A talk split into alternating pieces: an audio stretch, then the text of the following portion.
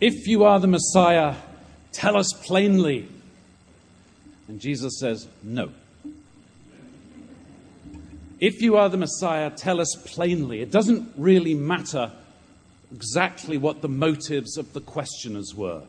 Maybe they were, it was another one of those groups trying to play gotcha and get Jesus to say something unfortunate. Or maybe they were real seekers who wanted to know, Jesus, are you the one? And he does what he often does he refuses to take responsibility for their lives in the sense of taking care of them or making everything all right or making it clear. He says, It's as clear as daylight. Look at my works. Look at what I do. There's not going to be a kind of definitive answer. There's not going to be four steps. There's not going to be a map. The clues are in my life, in who I am and what I say, and in the story of our faith. If you are the Messiah, tell us plainly. And he won't quite do it. Some of you know that I worked with a rabbi for a number of years called Edwin Friedman till his death. He was interested in a particular form of family systems theory, and he, he uh, started working that with congregations. And in the, the late 70s, he wrote a piece called An Interview with God. And in this, a reporter is given this special access. And God gets annoyed first with people trying to figure out God's inscrutable will and divine plan. And he says to the reporter who's granted this interview, Let me get something straight. I realize it's gotten around down there that I have some extraordinary plan toward which everything is inexorably headed, but it's just not so. In fact, one of the reasons I said that you may not ask questions about the future is that I'm really not always sure myself how things will turn out. Later, God expresses frustration. The reporter says, As I understand the essence of everything you have said, the key to our future is not some specific goal or people structured into the nature of life, purpose structured into the nature of life, but rather how we manage what we have. And God says, Exactly. That's why I emphasize becoming. That's why I emphasize challenge.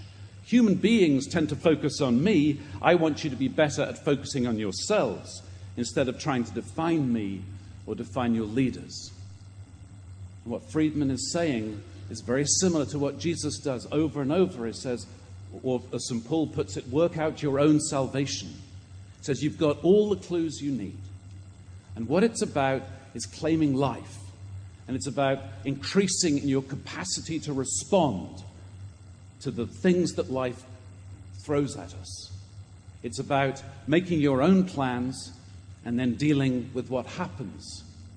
It's about being like me, Jesus, in terms of living with integrity, not being like me in terms of figuring out whether I had a beard and then growing one yourself, if you're a man, preferably.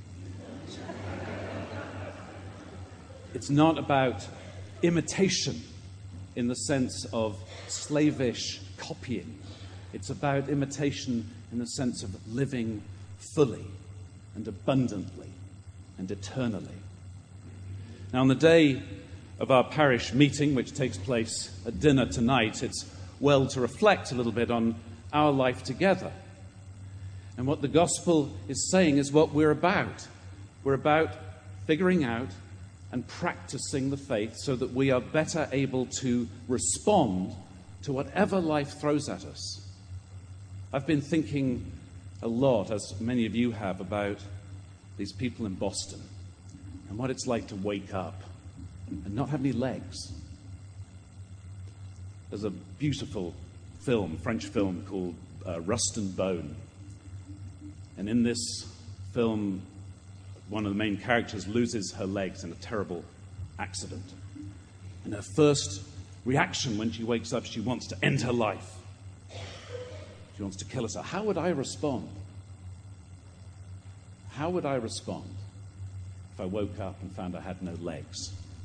What we do here is practice the faith so that whatever happens, we can, in fact, trust, put our whole trust in God's grace and love and realize that we can claim life and live life, however bad things can seem to get.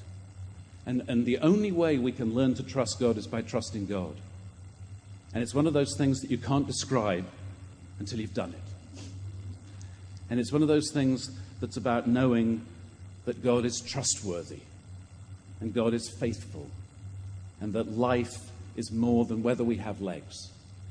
That life is about love and about hope and about connection and about relationship and about the kind of relationships that matter that we practice here. We say we're a community of worship. That's what we do every week is remember the story and read the clues. However much we'd like someone to tell us plainly, Jesus doesn't do that. And we have to work it out ourselves. Now, the same, and that's why we are a vibrant, healthy, growing community of faith. And it's a great thing that we're doing with the capital work that comes, the campaign that comes to an end today, so that the work can begin of ensuring this community's future by telling the good news to people who haven't heard it and by having spaces that, that speak of our welcome. But there's a reality in this today's gospel as we think about the future as well. What does the future hold? What do all of these community building and welcoming spaces mean? It won't mean business as usual. And yet there is no roadmap for what's happening. There's a man called Dwight Zscheile, an Episcopalian who teaches at a Lutheran seminary. And he's written a book called People of the Way, and he's yet one more prognosticator who has explained and described what is happening in churches of all stripes uh, in this country but he's particularly talking about the Episcopal Church. And he says, for several decades, while the Episcopal Church has been in precipitous decline in relationship to a dramatically growing and diversifying US population, the conversation has been largely focused inward upon the Church. He says the future of the Episcopal Church depends upon attending first and foremost to God's life and God's movement and discovering how Episcopalians are particularly gifted and called to join up with that movement. Okay, it's not majestic prose, I grant you that. But he's getting at something. He's saying there's going to, things are going to be different. All over our diocese and all over this country, there are churches who are struggling to pay more and more expensive clergy. We want dental insurance, you know. And, and, and budgets are getting smaller and buildings are falling apart. And then we have to worry about vestments and organs. And people are leaving in droves. And we're sort of insulated from that here because this is so fabulous. But it's a reality that's coming like a train. And we have been on the forefront of major changes in the church and in society, our whole history, and we're going to be again. I don't know what exactly the future will look like. I'm going to, the vestry have granted me a sabbatical leave this summer, which I'm most grateful, and I'm looking forward to thinking about what this future might look like for us and kind of laying out a bit of a plan. But, but I say to Jesus or to Dwight Zscheile, so what's the answer? What's the program? What's the trick? What's the technique? How do we. Oh, I know it's social media. Well, that's great. But Jesus says, no. I say, tell me plainly, what are we supposed to do next? And Jesus says, I've shown you what you need to do.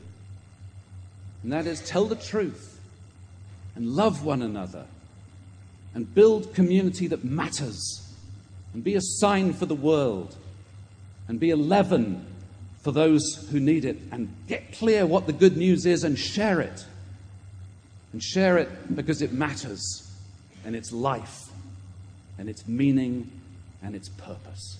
And that's what we do. We learn to trust God, and we will do that in the future as we have in the past, with great welcoming spaces and with intentional invitation, particularly for people who at their stage in life are forming their habits and their friendships as young adults. I don't know what that will mean for our worship or for our community or for our Christian social ministries, but I know it will mean something new and it'll mean something that will require us to grow in our capacity to respond to whatever life brings to us. Because that's life.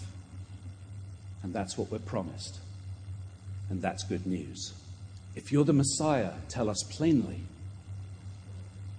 Let us respond to the gospel in silence and in prayer.